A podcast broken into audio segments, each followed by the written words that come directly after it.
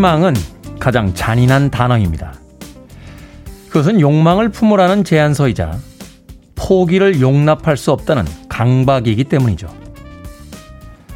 그럼에도 우리에게 희망은 필요할 겁니다. 아침밥을 먹기 위해 숟가락을 들어 올릴 때도, 출퇴근길, 거리를 걸을 때도, 세상은 늘 그렇듯 잔혹하고 우리는 여전히 살아가야 하니까요. 그만둘 수 없다면 다시 희망을 가져봐야겠죠. 잠들 수 있다는 건 하루의 시련을 잊을 수 있다는 뜻이고, 눈을 뜬다는 건 새롭게 시작할 수 있다는 것이니, 월요일의 아침도 그렇게 나쁘지만은 않다고요. 8월 16일 대체 공휴일의 월요일, 김태훈의 프리웨이 시작합니다. 폴 맥카트니의 Another Day로 시작했습니다. 빌보드 kid의 아침 선택, 김태훈의 프리웨이, 저는 클 태 자 쓰는 테디, 김태훈입니다.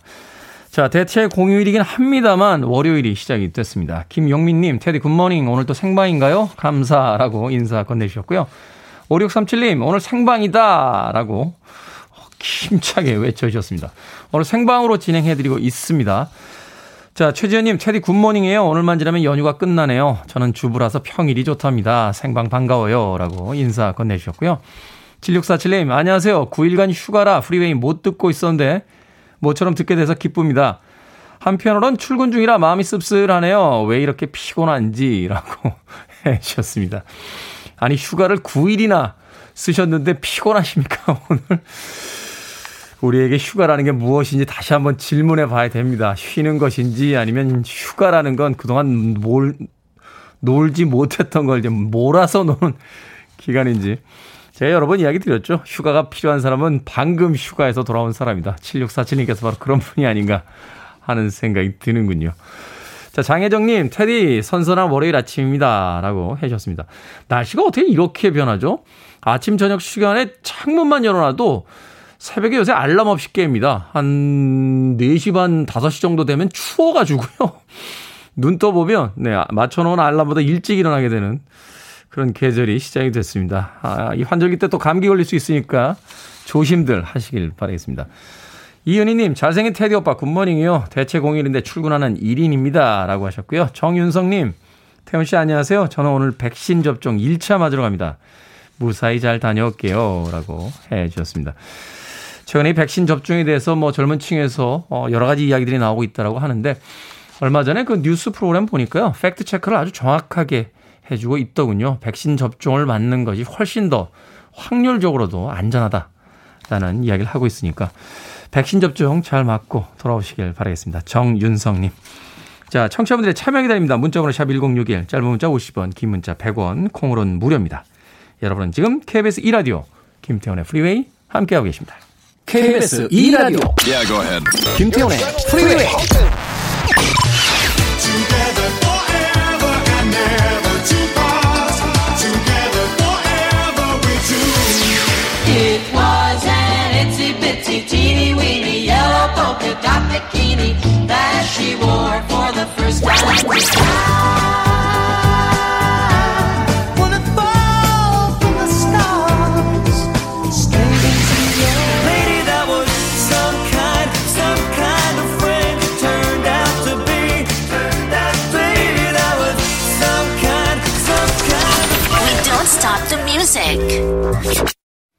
영국 출신 blue-eyed soul 계열의 여성 아티스트죠. 리사 스탠스필드의 All Around the World 들으셨습니다.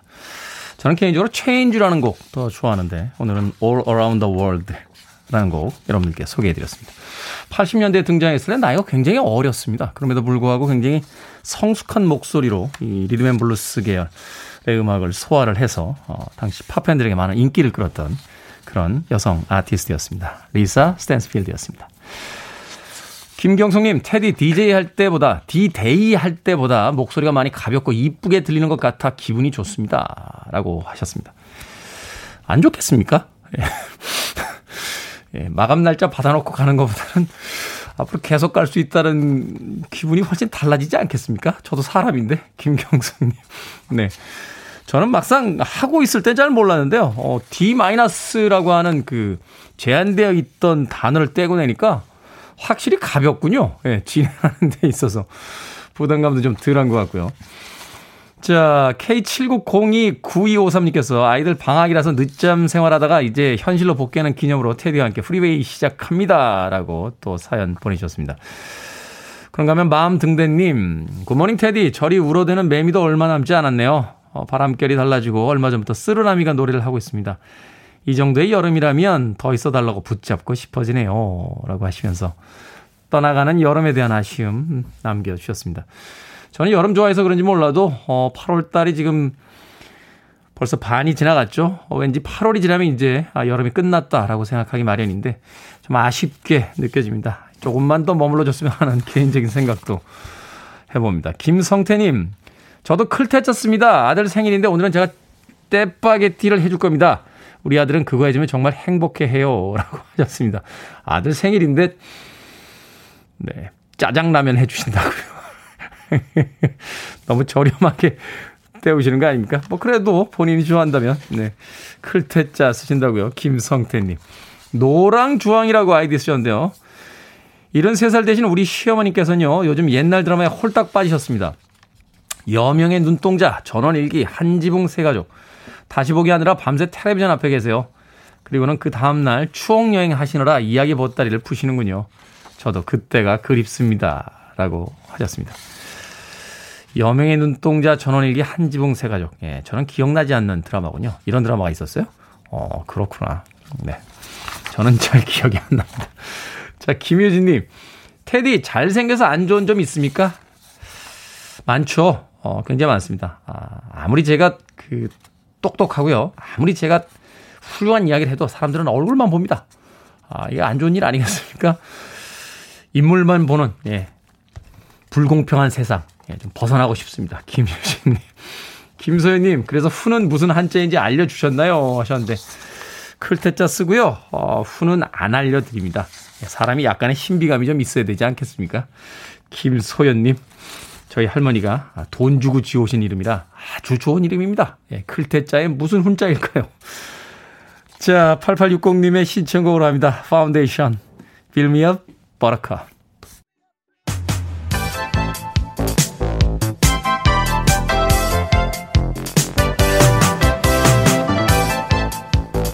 이 시각 뉴스를 깔끔하게 정리해드립니다. 뉴스 브리핑 전혜연 시사평론가와 함께합니다. 안녕하세요. 안녕하세요. 전혜연입니다. 자, 어제가 광복절이었습니다. 제 76주년 광복절 경축식에서 이제 문재인 대통령이 다양한 메시지를 전했는데요.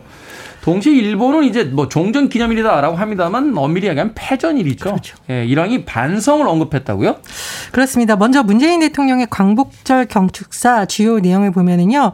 이 광복절 경축사는 사실 우리나라의 한일 관계 또 한반도 문제라고 하죠. 대북 관계 그리고 대통령이 가진 향후의 국정 운영을 엿볼 수 있는 매우 중요한 연설이거든요. 네. 내용을 한번 요약해 보겠습니다. 먼저 한일 관계 관련해서 일본과의 대화의 문을 항상 열어두고 있다 이렇게 강조했었는데 한일 양국이 지혜를 모아 어려움을 함께 극복해 나가자 이웃나라다운 협력의 모범을 보여주길 기대한다 이렇게 강조를 했어요. 하지만 역사 문제에 대해서는 국제사회의 보편적 가치와 기준에 맞는 행동과 실천으로 해결해야 된다. 그래서 이게 일본과의 협력도 중요하지만 과거사 해결도 중요하다. 우리가 이거 이제 투트레 전략이라고 하거든요. 네. 어, 그런 입장을 계속 제시를 했었는데 이번에도 그런 입장을 다시 재확인했다. 그런 해석이 나오고 있고요. 또 하나 중요한 것이 남북 관계인데 문 대통령이 독일 모델을 언급을 했습니다. 음. 통일에 많은 시간이 걸릴지 모르지만 남북 모두에게 필요한 거고 공존을 계속 강조한 거고요. 또 하나 지금 코로나19 상황이잖아요. 그래서 코로나19 공동대응을 위한 동북아 방역 보건 협력체에 북한도 참여할 수 있도록 노력하겠다. 뭐 이런 점을 또 강조를 했습니다. 또 하나 제가 말씀드렸듯이 8.15 경축사는 사실 미래에 대한 비전도 많이 제시를 하거든요. 그렇죠. 아, 문 대통령이 코로나 이후 우리나라가 선도 국가로 나아가기 위해서 강조한 바가 있는데 백신 허브 국가로의 도약, 글로벌 공급망으로서의 역할을 높이는 것, 그리고 저탄소 경제 전환 추진 이런 3대 목표를 제시했습니다. 그리고 이 대통령의 연설 중에 굉장히 재미있는 어, 사람들이 많이 이제 등장을 했어요. 방탄소년단, 방탄, BTS. BTS. 자, 영화 기생충도 언급이 됐고 배우 윤여정 씨도 언급이 됐어요. 근데 사실 이 내용을 들여다보면 우리의 가슴을 뛰게 했던 연설과 연관되어 있습니다. 백부 김범, 백범 김구 선생님이 본인이 꿈꾸는 나라의 상에 대해서 높은 문화의 힘을 가진 나라라고 강조한 바가 있습니다. 그렇죠. 아주 그래서 유명한 연설이었죠. 예, 사실 뭐 BTS나 뭐 영화 기생충 배우 윤여정 씨가 이런 걸 실제로 전 세계에서 보여주고 있는 사람들이잖아요. 그런 것과 연결시켜서 다시 한번 강조를 한 겁니다. 그런데 테리님께서 지적을 해뒀듯이 우리에게 광복절이 일본에게는 뭐 종전 기념일이자 패전일입니다. 그래서 그렇죠. 일왕이 보통 이때 전물자 추도식에 참석해서 메시지를 내는데 나루이토 일왕의 경우 2019년 즉위한 이후 3년 연속 깊은 반성이라고 구체적으로 언급을 했어요. 네. 그래서 깊은 반성 위에 다시는 전쟁의 참화가 되풀이되지를 않기를 기원한다라고도 언급을 했습니다. 그런데 스가 총리가 총리가 된 이후로 처음으로 어 이런 여러 가지 행사에 참석을 했는데 침략 전쟁에 대한 반성, 뭐 가해 책임 전혀 언급하지 않았어요. 오히려 아베 예전 총리가 했던 안보는 자력으로 지켜야 한다는 취지의 적극적 평화주의를 올해 행사에서 강조했는데 이 적극적 평화주의라는 걸 좀 자세히 보면은요. 2013년 아베 전 총리가 집단적 자위권 행사를 용인하도록 헌법 해석 변경을 추진하면서 사용했던 용어입니다. 공격형 그 말하자면 공격을 할 수 있는 뭐 이런 형태의 어떤 그 헌법의 개정이죠. 그렇죠. 용어만 보면 평화주의니까 굉장히 평화로운 것 같지만 사실은 집단적 자위권 행사 연결된 거기 때문에 이건 역시 아직도 침략 전쟁에 대한 의지가 좀 있는 거 아니냐라는 의심을 살 수 있는 또 그런 대목이기도 합니다. 또 스가 총리 경우에는 자민당 총재 명의로 야스쿠니 신사에 공문을 보냈는데 이 야스쿠니 네. 신사가 항상 논란이 되는 이유는 태평양 정쟁 A급 전범들이 합사되어 있기 때문에 야스쿠니 신사를 참배하거나 공물을 보낸다는 거는 전범들에게 존경과 예우를 표한다는 의미이거든요. 사실 저는 야스쿠니 신사 가봤거든요. 네네. 들어가자마자 욕 나옵니다. 아, 2차 세계대전 때에 그 일본 군가 나오면서 그 신사가 시작이 되는데 이 사람들은 그렇죠. 2차 세계대전을 부끄러운 전쟁이 아니라 자랑스러워하고 있구나라는 생각이 들어서. 그렇습니다. 근데 일본의 정치인들도 분명히 이런 국제사회 비판을 알고 있을 텐데 사실은 일본 국내의 정치 용으로 이런 것을 계속 한다라는 분석도 나오고 있는데 어쨌든 아베 전 총리의 뭐 여러 가지 행동이라던가 스가 총리의 발언을 봤을 때 과연 일본이 과거사에 대한 진정성 있는 반성을 할 의지가 있느냐라는 비판이 또다시 제기될 것으로 보입니다.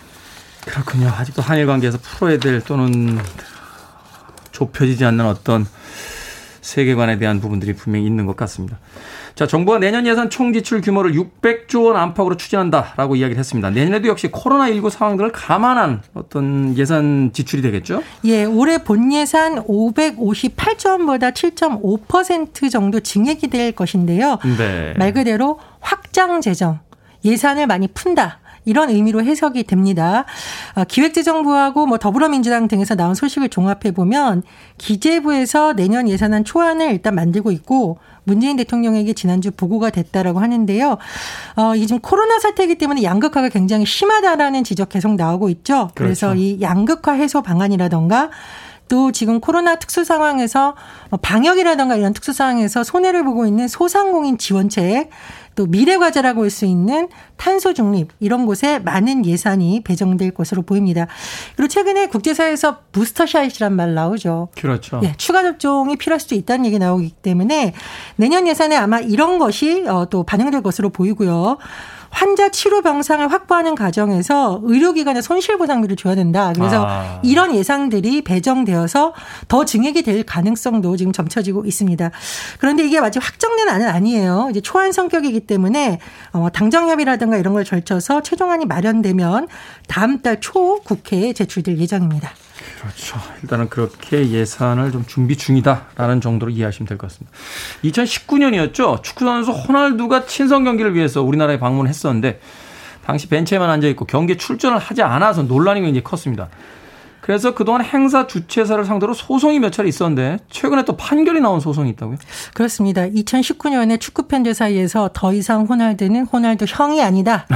날강도, 날강도다. 이런 용어가 나는데 저는 사실 그렇게까지 표현해야 되냐고 물어본 적이 있어요. 어떤 분한테. 근데 이분이 본인은 이 경기를 보고 싶어서 신혼여행을 미루려고 했다. 이게 사실 이제 축구 팬들에게는 역사적인 어떤 경기였어요. 그렇죠. 그 경기 너무 보고 싶었다는 거고 직관할 수 있다라고 한 거예요. 그렇습니다. 네. 화면이 아닌 직접 볼 수 있다라는 것을 당시에 더 페스타라는 주최 측이 호날두에 소속됐던 유벤투스하고 팀 K리그와 친선전 하면서 사실 대대적으로 또 홍보를 했었어요. 네. 그런데 말씀해 주셨듯이 유벤투스는 경기장에 늦게 도착했고 팬미팅 30분 열었고 중요한 거 경기가 지었는데다가 호날두는 아예 나오지 않고 벤치에 있다만 돌아간 겁니다. 네. 그래서 이제 사실은 그동안 여러 가지 소송이 있었고 이번에도 관련 소송에 대한 판결이 나왔는데 관중 무려 4,700명이 주최사 주더 페스타를 상대로 입장료, 티켓 값이죠. 15억 3천만 원 돌려달라라고 손해배상 청구 소송을 냈는데 원고 일부 승소 판결이 나왔습니다. 일부 승소. 일부라는 것은 이제 주최사 측에서 8억 6천9백만 원을 지급하라는 건데 일부 승소한 이유는요.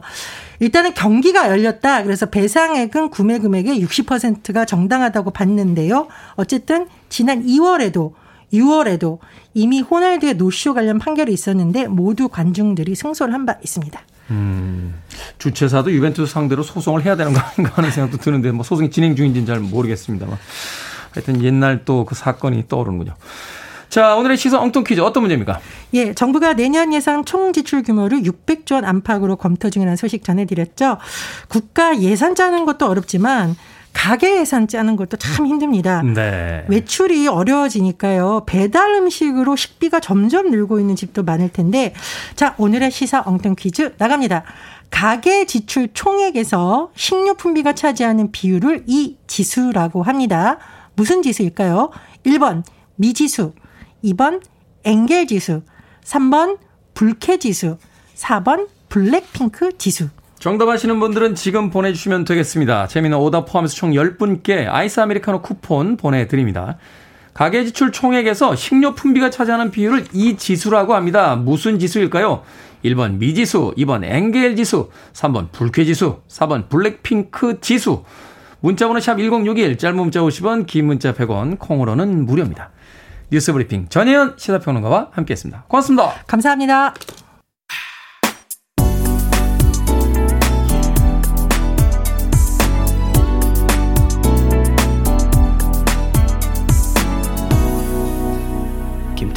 Freeway. 참 아름다웠죠. 소피 마르소가 주연을 맡았던 영화였습니다. L'Étudiante 여대생이라는 원제였습니다만 우리나라에서는 You Call It Love라는 음, 제목으로 어, 상영됐던 영화였습니다. 3900님의 신청곡으로 띄워드린 영화 속의 주제곡 캐롤라인 크루거의 You Call It Love 들으셨습니다. 자, 오늘의 시사 엉뚱 퀴즈. 가계 지출 총액에서 식료품비가 차지하는 비율은 무엇일까요? 정답은 2번 엥겔 지수였습니다.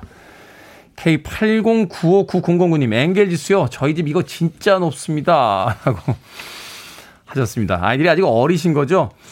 아이들이 어릴 때는 엥겔 지수가 높다가 아이들이 점점 나이를 먹으면 이제 학원비, 이제 교육비가 더 높아진다고 하더군요. 엥겔 지수. 네. 저도 개인적으로요, 어, 엥겔 지수가 아마 대한민국에서 top class일 거예요. 그, 티셔츠는 한 만 원짜리 사 있고요. 바지는 한 3만 원. 예. 신발은 2만 9천 원짜리를 주로 신거든요. 그러다 보니까 쓰는 돈의 거의 대부분이 책은 출판사에서 보내주고, 예. 음악은 음원 사이트에서 듣고, 거의 먹는 거에 돈을 다 쓰지 않나 하는 생각이 듭니다. 예. 앵겔 지수 높죠. 리라고 닉네임 쓰셨는데요. 2번 앵겔 지수입니다. 양질의 식비 지출은 인생의 행복이죠. 라고 하셨습니다. 맞습니다. 옛날에 저희 부모님들 먹는 거엔, 아이들 먹는 거엔 돈 아끼지 않는다. 하는 이야기들을 하셨었는데, 좋은 음식을 먹는 건 참 행복한 것 같다는 생각 해봅니다. 이도엽님, 우리 아버지 이하수라고. 성함이 하자 숫자 쓰시는군요. 우리 아버지 이하수라고 보내주셨고요. K80959009님, 테디는 영어 고수라고 보내주셨습니다. 제가 영어 고수라고요? 요새는 좀 뜸하긴 합니다만, 예. 예전에 하루 건너 하루씩 맨날 민 PD한테요. 예, 발음 후지다고, 예, 발음 틀렸다고 얼마나 욕을 먹은 줄 아십니까? 정말 생방 중에는 모르는 여러 가지 상황들이 방송 중에 벌어집니다. 영어 고수는 아니라는 점을 다시 한번 확인시켜 드리고 싶습니다. 임나경님, 꿀잠 잤수라고 간밤에 잠 푹 주무셨다고 사연 보내주셨습니다. 고맙습니다. 자, 방금 소개해드린 분들 포함해서요, 모두 10분께 아이스 아메리카노 쿠폰 보내드립니다. 당첨자 명단은 김태훈의 프리웨이 홈페이지에서 확인할 수 있고요. 콩으로 당첨이 되신 분들은 이름과 아이디 문자로 보내주시면 모바일 쿠폰 보내드립니다. 문자번호 샵 1061, 짧은 문자는 50원, 긴 문자는 100원입니다. 자, 9353님께서요, 아침에 샴푸를 하다가 갑자기 중학교 때 랑데뷰라는 샴푸의 CM송이 생각이 났습니다. 그때가 중학교 시절이었는데요. 영어를 한글로 외웠었어요. 가수는 모르겠고, 노래 제목이 20이니, 튀니, 위니, 옐로 포피, 닥터 퀴니인 걸로 아는데, 가능할까요? 라고 하셨습니다. 비슷하긴 했는데, 이 제목은 아니고요. 1960년에 예, 빌보드 싱글 차트 1위에 올라있던 곡이었어요. 9354님께서 신청해 주신 곡은 브라이언 하일랜드의 Itsy Bitsy Teeny Weeny Yellow Polka Dot Bikini라는 곡입니다. 이 곡 맞을걸요? 들어보시죠.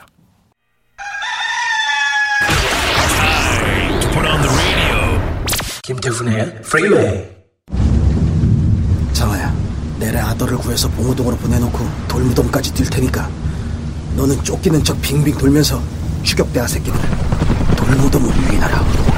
야,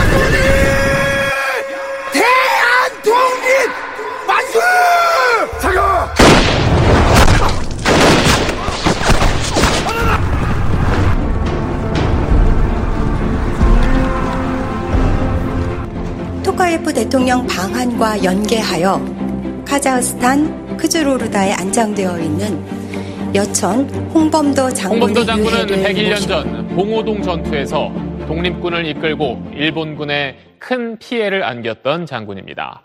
아, 중앙아시아 카자흐스탄에서 세상을 떠났던 홍범도 장군의 유해는 대전 현충원에 안장될 예정입니다.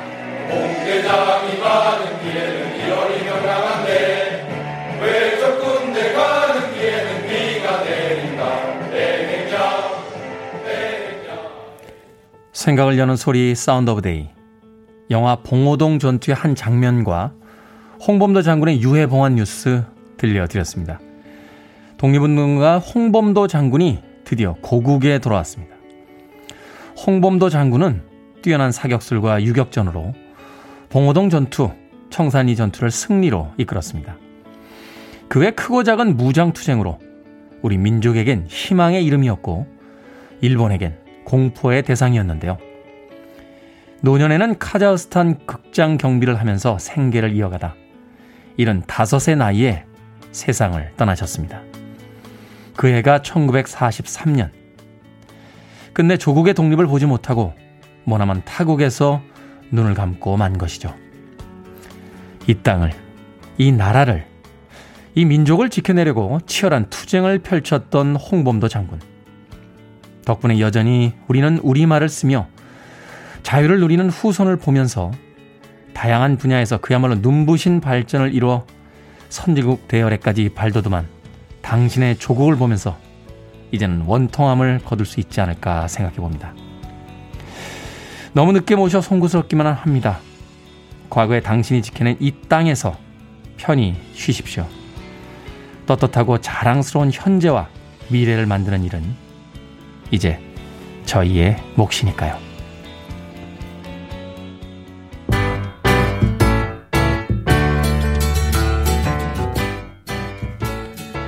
존 세바스찬입니다. Welcome Back. You're listening to one of the best radio stations around. You're listening to 김태훈의 프 Billboard Kid의 아침 선택 KBS 2라디오 김태훈의 프리웨이 함께하고 계십니다. 하모니카 소리가 정겹죠. 박상희님의 신청곡입니다. 빌리 조엘의 Piano Man 1부 끝곡입니다. 2부에서 뵙겠습니다.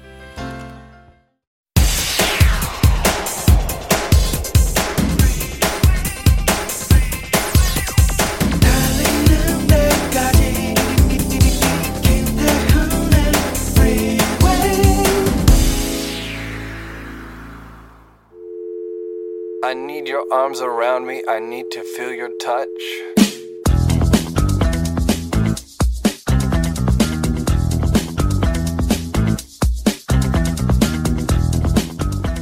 근로기준법 제55조 1항 사용자는 근로자에게 일주에 평균 1회 이상의 유급 휴일을 보장하여야 한다. 2항 사용자는 근로자에게 대통령령으로 정하는 휴일인 공휴일을 유급으로 보장하여야 한다. 제55조 2항의 개정 규정은 다음 각 호의 구분에 따른 날부터 실시한다. 상시 300명 이상의 근로자를 사용하는 사업장, 공공기관 등 2020년 1월 1일 상시 30명 이상 300명 미만의 근로자를 사용하는 사업장 2021년 1월 1일 상시 5인 이상 30명 미만의 근로자를 사용하는 사업장. 2022년 1월 1일.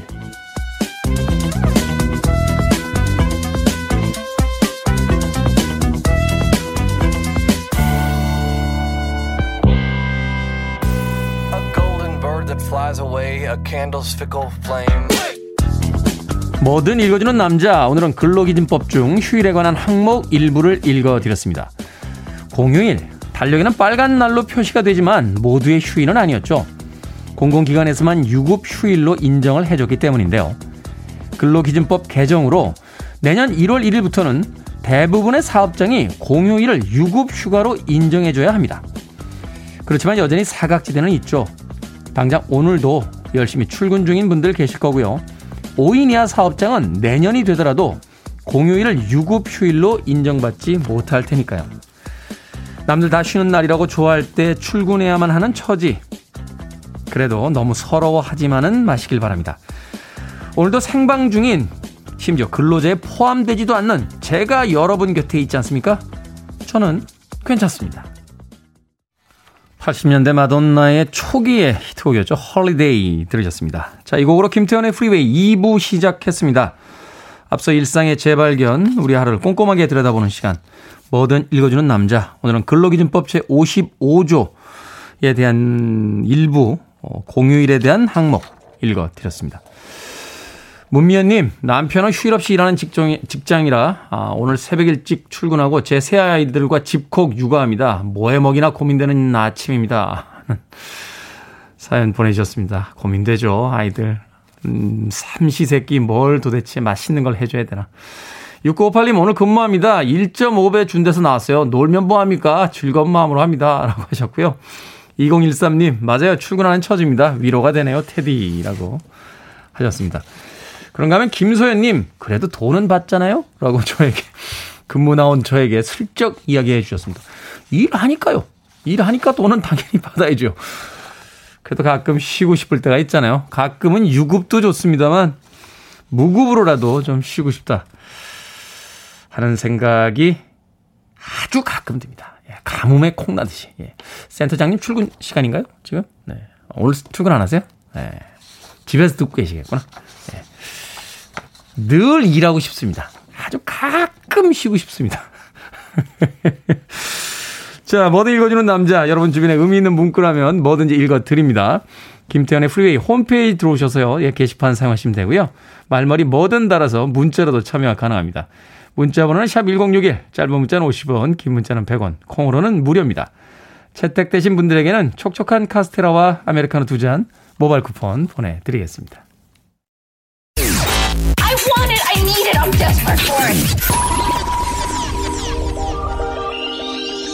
Okay, let's do it. 김태훈의 Freeway. 두 곡의 음악 이어서 들으셨습니다. 러버보이의 Loving Every Minute of It 그리고 베니 메릴노우의 Some Kind of Friend까지 두 곡의 음악 이어서 들려드렸습니다. 강정림님 한강 볼 때마다 서울 가고 싶으네요 라고 하셨습니다. 보이는 라디오로 어, 음악이 나간 동안 한강의 풍경 이렇게 보여드리고 있는데 한강 볼 때마다 서울 가고 싶다고요. 막상 서울 사람들은 한강에 별로 감흥이 없습니다. 아파트 가격 올릴 때는 한강이 사용이 되지. 또 뭐 날이 좋으면 가끔 산책 나가는 산책길로 사용이 되긴 합니다만 바쁜 일상 속에서 한강을 쳐다보는 경우는 그렇게 많지 않은 것 같아요. 뭐 프랑스 파리 가보면 뭐 파리지엔들이 다 에펠탑에 몰려 있는 것도 아니잖아요. 오르세 박물관에 가보면 관광객들만 또 바글바글한 그런 현실들이니까. 한강, 네. 사람들은 자기가 있지 않은 곳에 무엇인가를 동경하는 것들이 있지 않나 하는 생각 해봅니다. 이달수님, 테디 5956쓰는 이달수입니다. 프리웨이 재계약 소식 듣고 하이파이브 하고 싶었던 서울 1133번 시내버스 기사분 어렵게 찾았습니다. 차고지에 가서 다른 직원분에게 그 차량의 특징과 소독제 위치 등을 말씀드렸더니 찾아주셨어요. 대단하시네요, 정말. 커피 두 잔과 케이크, 모바일 상품권을 그 기사분에게 전달해 드렸습니다. 나름 힘들었지만 기분은 완전 좋았습니다. 이상입니다. 라고. 프리웨이의 비공식 특파원 이달수 선생님께서 또 한 건을 해 주셨군요. 이달수 선생님은 저희들이 방송이 시작된 뒤에 무려 7, 8개월 동안이나 궁금해했던 예, 도대체 한강에서 저 매일 아침 수상 스키를 타는 남자는 누구인가? 혹은 여자는 누구인가?에 대한 질문을 스스로 가셔서 확인해 주신 분입니다. 아, 그때 그 수상 스키 사장님께서, 예, 업체 사장님께서 보트는 맨날 자기가 몰지만 타는 사람은 바뀐다. 라는 아주 고급 정보를 저에게 전해주셨던 그때 이야기가 생각나는군요. 이달수님, 앞으로도 많이 수고해 주시길 부탁드리겠습니다. 고맙습니다. 박수 한번 쳐드립니다. 대단하시네요. 날개 찾은 천사집이라고 아이 드셨네요. 늙은 고양이가 집을 나간 지 이틀째입니다. 집에 안 들어오고 다른 데서 있는 걸 봤어요. 불러도 오지 않고 외면하네요. 라고 하셨습니다. 내버려 두십시오. 어, 고양이를 사실 키우기 쉽지 않다라고 하죠. 어, 이 자립심이 강해서 특히나 이제 수컷 고양이들은 집에서 키우다 보면 어느 틈엔가 이제 집 밖으로 나간다 하는 이야기도 있었는데 이유가 있지 않겠습니까? 집 밖으로 나갔을 때는 가출이 아닌 출가로 봐주시길 바라겠습니다. 정현님, 매번 한 프로만 듣다가 오늘은 출근 안 해서 2프로 들어보니 테디님 말씀 재밌네요. 라고 하셨습니다. 자주 오세요. 좋은 음악 많이 틀어드리겠습니다. 이정숙님, 테디 팔 근육이 대단한데 평소에 어떤 운동 하시는지 궁금합니다. 특별한 거 안 합니다. 아, 그냥 생활 체육이죠. 가끔 약수터에 가서요, 나무에다 등을 치거나, 예, 집에 갈 때 뒤로 걸어가는 정도로 운동합니다. 이정숙님. 참고하시길 바라겠습니다. 자, 가윤아님의 신청곡으로 합니다. Simply Red, Stars.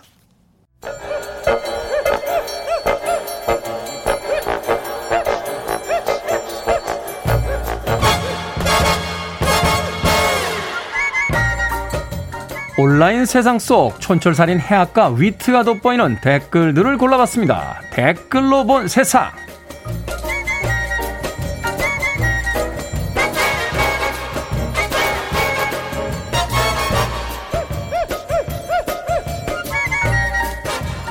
첫 번째 댓글로 본 세상. 캐나다 상공에 UFO로 추정되는 녹색 물체가 나타났습니다. 네덜란드 항공사 항공기와 캐나다 왕립 공군 군용기 조종사가 동시에 목격했다는 게 독특한데요.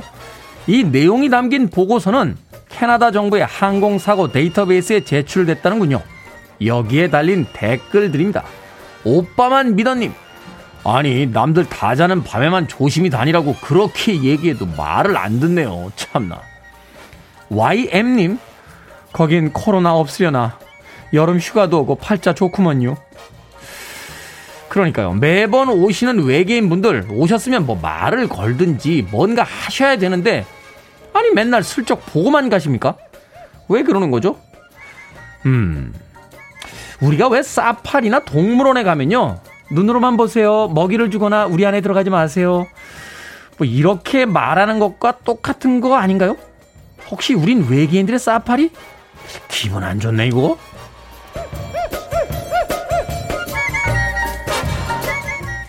두 번째 댓글로 본 세상. 지난 도쿄올림픽 남자 110m 허들에서 자메이카의 헨슬 파치먼트 선수가 금메달을 획득했습니다. 그런데요, 이 선수 버스를 잘못하는 바람에 출전도 못할 뻔했대요. 다행히 자원봉사자가 택시를 잡아주고 택시비까지 내준 덕에 경기에 참가할 수 있었는데요.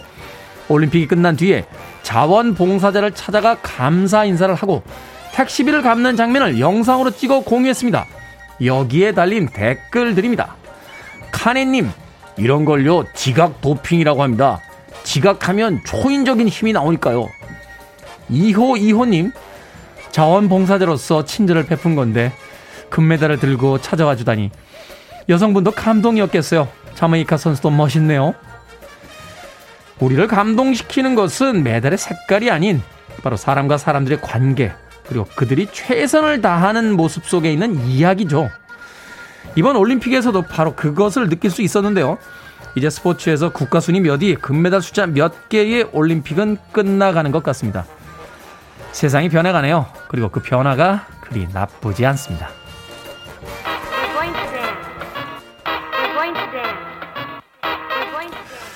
한국 국적으로서는 아마 최초로 빌보드 차트에 올랐던 팀이 아닌가 하는 생각이 듭니다. 정동화가 있었죠. Delight. Groove is in the heart.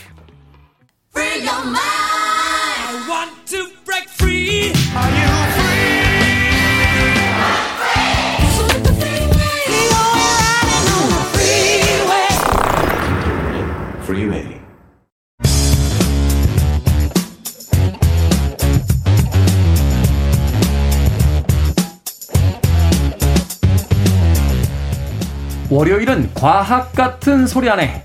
오늘은 차세대 과학 communicator 구독자 40만을 자랑하는 과학 유튜브 안될 과학의 진행자 궤도 씨와 함께합니다. 어서 오세요. 안녕하세요. 과학 communicator 궤도입니다. 자, 저희가 갑작스럽게 이렇게 섭외를 했는데도 네. 이 아침 시간에 와주셔서 너무 감사드리고 아침에 일찍 일어나기 쉽지 않으셨을 것 같은데 괜찮으셨습니까? 아, 집이 가까워가지고 아, 네, 편안하게 왔습니다. 아, 편안하게? 네, 네. 편안할 정도면 굉장히 가깝게 네. 살고 계신 것 같은데 언제든지 불러주시면 편안하게 오겠습니다. 알겠습니다. 저희들이 필요할 때마다 궤도 씨에 꼭 연락드리도록 네. 하겠습니다.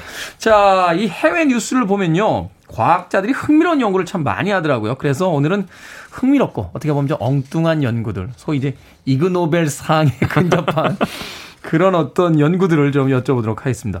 최근 뉴스 보니까 뭐 동공 크기가 클수록 머리가 좋다.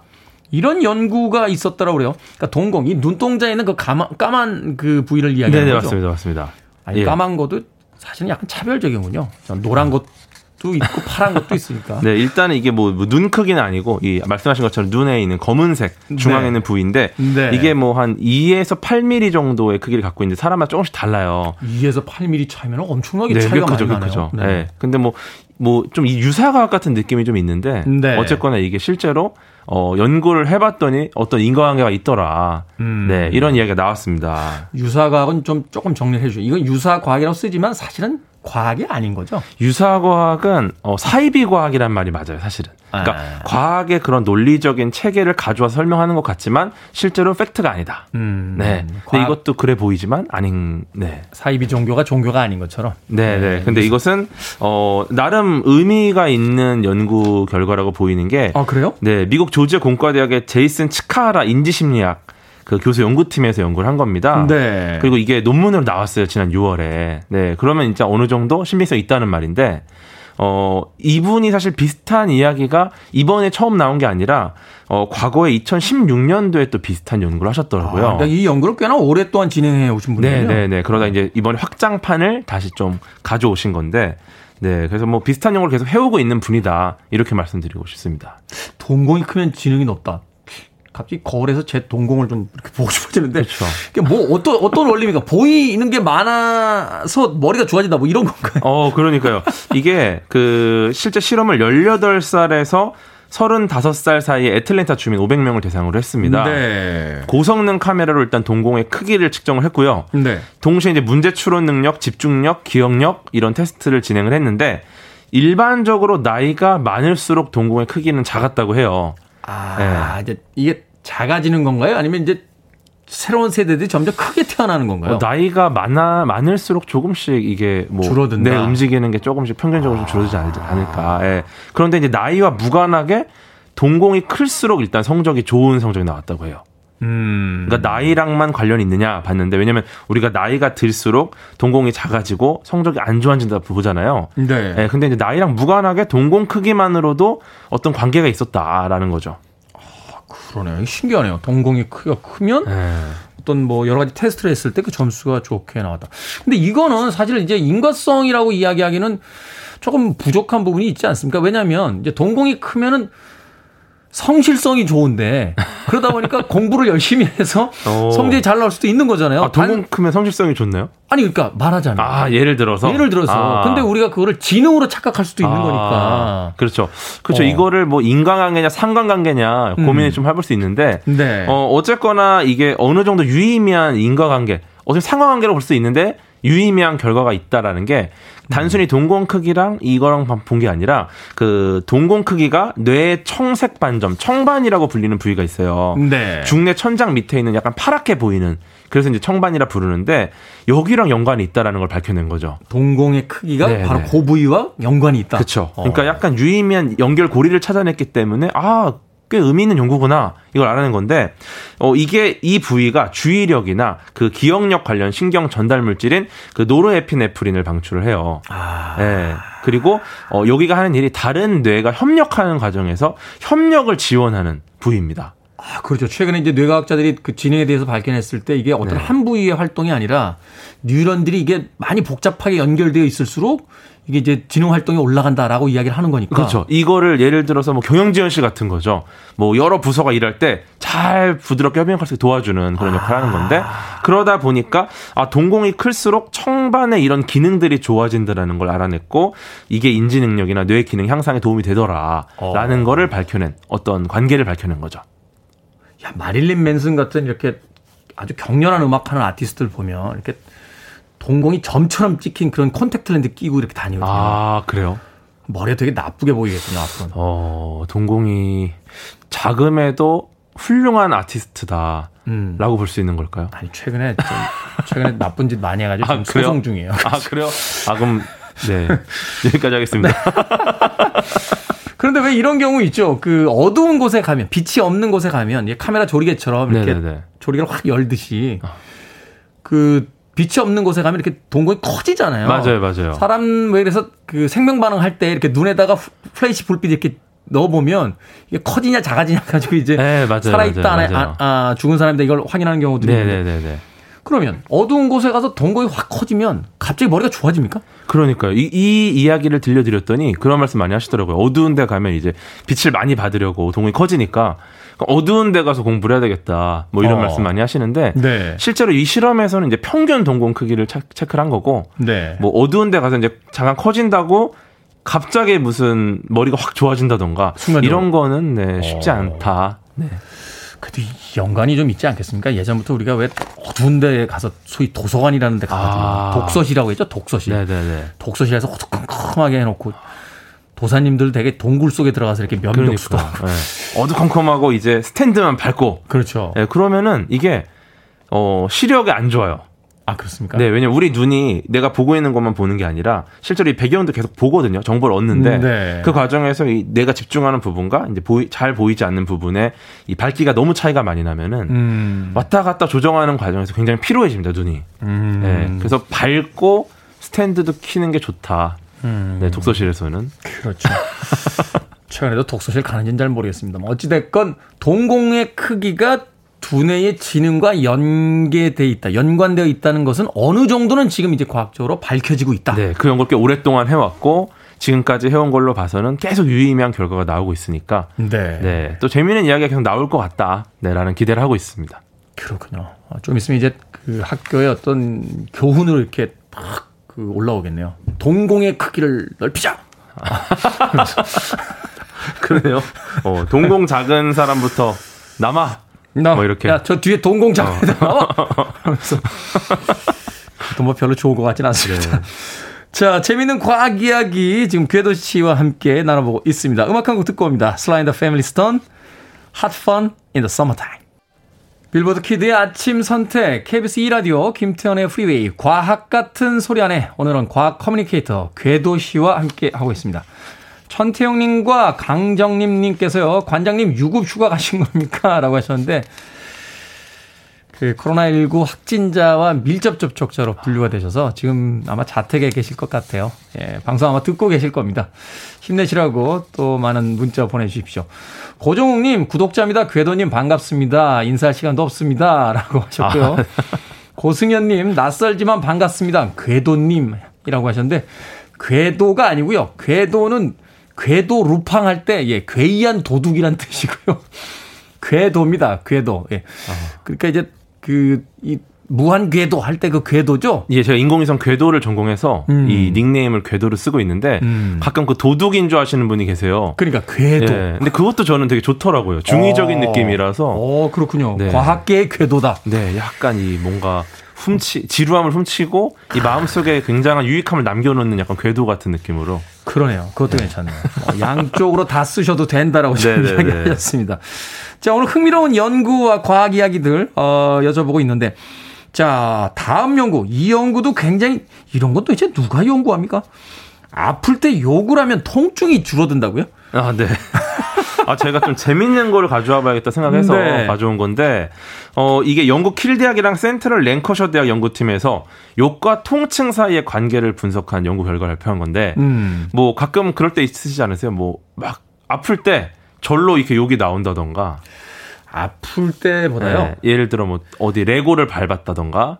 음. 네, 그때 절로 욕, 욕설이 좀 나오지 않습니까? 저는 추울 때 날씨에다 욕한 적이 있어요. 아, 추울 때? 네, 그때 기억이 나는데 11월 달에 아. 산에 올라가다가 네. 너무 추워가지고요. 아. 바람이 불어서 제가 바람한테 욕한 적 있어요. 그만 좀 불어! 와, 근데 지금 말씀하신 게 이번 실험하고 굉장히 잘 맞아요. 아, 그래요? 네, 어떻게 보면 이, 그 추위도 통증이잖아요. 어떻게 보면. 그렇죠. 추위, 네. 춥다는 걸 느끼는 게 막 애리는 통증을 우리가 느끼니까. 아, 이게 손발이 막그 정말 뼛속까지 아프니까. 그렇죠. 네. 네. 이게 그 영국인하고 일본인을 대상으로 실험을 한 건데 네. 일부러 문화가 서로 다른 나라를 선정을 했어요. 음. 좀 차이를 두려고. 네. 그래서 지원자들에게 평소에 안 쓰는 손을 그 얼음물에 넣게 합니다. 얼음물에. 네, 얼음물. 아주 차가운 얼음물에. 얼음물에. 네. 벌써 벌써 욕 나오는데요. 그렇죠, 그렇죠. 딱 넣고 이 절반의 지원자들에게는 고통이 느껴지면 모국어로 편하게 욕을 해라. 음. 그리고 이제 절반의 지원자는 욕설을 절대 하지 말아야 된다. 참아야 된다. 음. 이렇게 주문을 합니다. 근데 그랬더니 그 재밌는 게 그 욕설을 한 지원자들과 안 한 지원자들 사이에서 굉장히 뚜렷한 차이가 나타났는데 아 욕설을 하는 순간 고통 지수가 뚝 떨어졌단 말이에요? 버티는 시간이 길어집니다. 아, 욕을 하면 할수록? 네네네. 그래서 그 욕설을 한 영국인 지원자들은 평균 1분 18초 정도를 견뎠고요. 근데 욕설을 하지 않은 영국인들은 45.7초 만에 손을 뺐어요. 아. 네, 참다가 못 버틴 거죠. 못 버틴 거다. 네네네. 일본인 같은 경우도 욕설을 한 분들은 55.6초를 버텼지만 욕설을 하지 않은 분들은 절반밖에 안 되는 25.4초밖에 버티지 못했습니다. 이야. 네. 이제 앞으로 그 히말라야나 남극 이런 데 탐험하는 탐험가들에게도 좀 도움이 되겠네요. 그냥 그냥 묵묵히 올라갈 게 아니라 야이 그러니까 야! 막 어. 소리 소리 지면서 올라가면 욕도 근데 해봐야 한다고 네. 좀 사전에 배워야 되지 않을까라는 생각도 좀 있고요. 안 해버릇하면 쉽게 쉽게 안, 안 나오거든요. 그죠. 예. 옛날 어릴 때는 그냥 그때 왜 그랬는지 모르겠어요. 이제 거칠어가지고 막 욕설도 하고 그랬는데 아. 나이 들면서 어느 순간에 그 언어가 이렇게 순화가 되고 나서는 욕 잘 안 하게 되거든요. 근데 그 욕을 안 하는 게 약간 스트레스가 쌓이는 건 있습니다. 아. 네, 예를 들어서 뭐 너무 경건한 척 이렇게 네, 사는 뭐 것도 뭐 가정에서 약간 불화가 일어날 때 있지 않습니까? 음. 네, 그럴 때도 좀 참는 편이세요? 이렇게 좀 뭐라고 하시는 편이세요? 글쎄요, 뭐 이렇게 그렇게 다정다감한 관계들이 아니기 때문에 아, 약간 소통이 없나요? 제가 이제 깨달은 바 하나는 아, 거리 네. 유지가 제일 중요하다. 아, 그렇군요. 네, 떨어질수록 아, 분란이 적다. 거리 두기를 아, 기본적으로 생활화. 저희는 뭐 항상 3단계에서 4단계로 와, 아, 락가락하고 있기 어. 때문에. 근데 그러다가도 어쩌 어쩔 때 분쟁이 생기잖아요. 예. 네. 그때도 그 정말 그냥 참는 거보다는 어, 방문을 콱 닫는다던가 뭐, 뭔가 예, 아. 뭘 이렇게 던진다던가. 그러니까 물론 뭐 인형 같은 잠깐, 거 던져야겠죠. 잠깐. 네. 아, 지금 이 궤도님의 그 이야기는 KBS의 공식적인 입장과는 분명히 아무 관계. 아니, 아니 이게 과학입니다. 그렇게 했을 때 스트레스가 줄어들어요. 아, 그러니까 뭔가 좀 참지만 말고 그렇다고 우리가 물건 집어 던지고 이러면 안 되지만 인형 같은 거, 인형 같은 거, 인형 같은 걸뭐 아, 쇼파에다가. 그러니까 그 정도. 그러니까 부부싸움용 쿡 뭐 쿠션 이런 걸 하나씩 그렇죠, 지정해두면 그렇죠. 되겠군요. 네. 예이 타고 쇼파에다가 그렇죠. 그걸 하나 네. 던지면 인형, 뭐 티슈 네. 이런 거 던지면서 아, 플레, 당신도 나와봐, 같이 던져. 쇼파에다가. 네.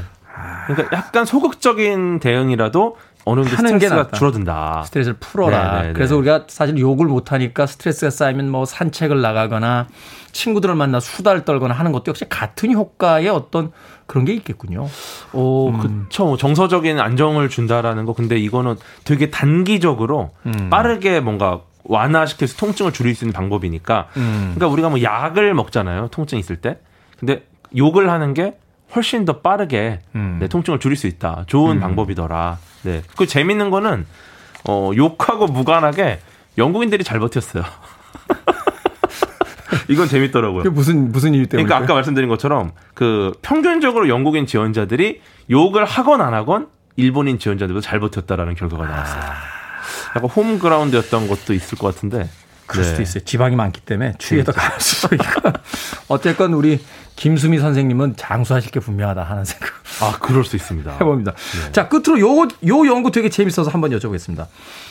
늦잠을 자는 이유가 게으름 때문이 아니다. 어떤 특정한 유전자가 있다. 이런 연구가 있다고요. 네, 이게 늦잠 자는 분들 많이 계시잖아요. 네. 근데 사람들이 자꾸 그들을 게을러서 늦잠단다. 아. 뭐 이렇게 말씀 많이 하실 거예요. 네. 오늘도 아마 늦잠 주무시는 분들 계실 거고. 그렇죠. 예. 근데 늦잠이 혹시 선천적인 게 아닐까? 이런 연구가 하나 된 게 있어요. 늦잠도 체질이다. 네 네. 아. 이것도 영국의 에딘버러 대학이랑 독일의 민헨 대학 공동 연구팀이 유럽 각지의 만여 명의 사람들을 조사했는데 이걸 뭐 출근할 필요가 있으면 또 맞춰야 되니까 출근할 필요 없는 휴일에 수면 패턴을 확인했고 혈액 샘플로 DNA를 분석했더니 늦잠 자는 사람들은 일찍 일어나는 사람들에 비해서 ABCC9이라는 유전자를 보유했더라라는 음. 게 확인이 됐습니다. 앞으로는 뭐 아침에 늦잠 자는 사람들에게 게을러서 그래라고 이야기 못 하게 특정한 유전자가 있다. 그렇죠. 아침형 인간, 저녁형 인간으로 나눠져 있을 뿐이다. 네.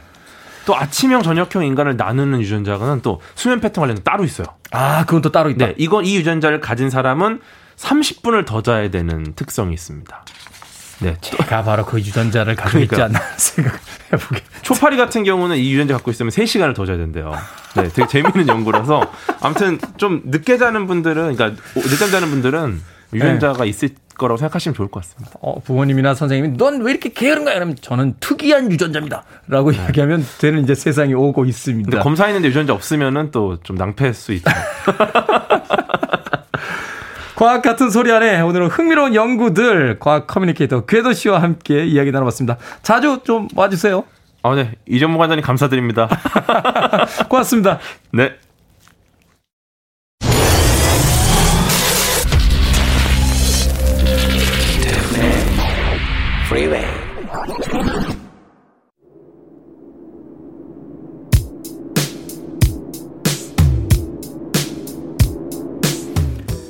KBS 2라디오 김태훈의 프리웨이 오늘 끝곡은요 Mike and the Mechanics의 Taken In입니다. 오늘 대체 공휴일의 월요일이긴 합니다만 오늘도 일하시는 분들이 있습니다. 나의 삶이 다른 사람들과 같은 일 거라고 생각하는 그런 생각은 조금 음, 접어두고요. 나와 다른 환경에 있는 사람들도 있을 거라는 조금 열린 시각으로 하루를 보냈으면 좋겠습니다. 전 내일 아침 7시에 돌아옵니다. 고맙습니다.